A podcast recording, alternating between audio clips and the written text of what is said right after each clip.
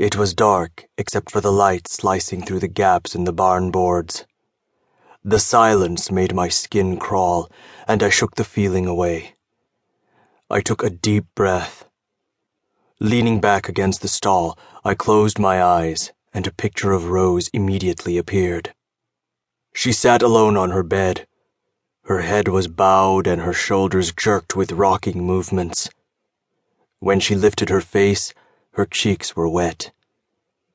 The same moon that sprayed soft light into her bedroom was the one that lit the barnyard beyond the door.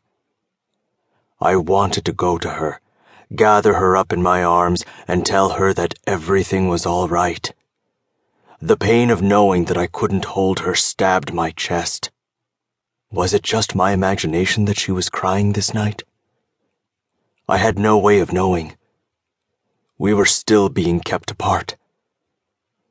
Would it ever end? Was a time of peace and acceptance in our lives possible? Rose needed me. I could feel it in my bones, but I couldn't be with her. At least not yet. Elijah Schwartz's voice hissed into the quiet air, snapping my eyes wide open. This is unacceptable, Amos. I only allowed my eldest daughter, Constance, to become betrothed to your son because of your promise that his association with the English girl was over.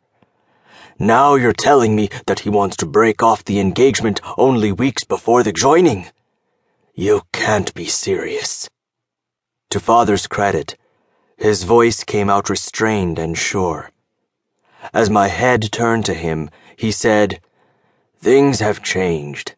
I feel terrible that Constance will be hurt by the breakup, but the consequences if Noah went through with the wedding would be a greater travesty. He is in love with another girl. The three long strides that Elijah took toward me brought me off the hay bale and into a standing position right quick. The older man looked at me with a tight frown. His gray eyes glittered dangerously when he raised his finger to my face and said, you are making a mistake, boy. Not only will your life with an outsider be filled with pain, lies, and deceit, you have created a rift with me and my kin. Mark my words, there will be no peace in your life with this decision. Elijah stormed to the doorway. His eldest sons, Paul and Micah, were fast on his heels. Paul made a huffing noise and ignored me as he followed his father, but Micah took the time to meet my gaze.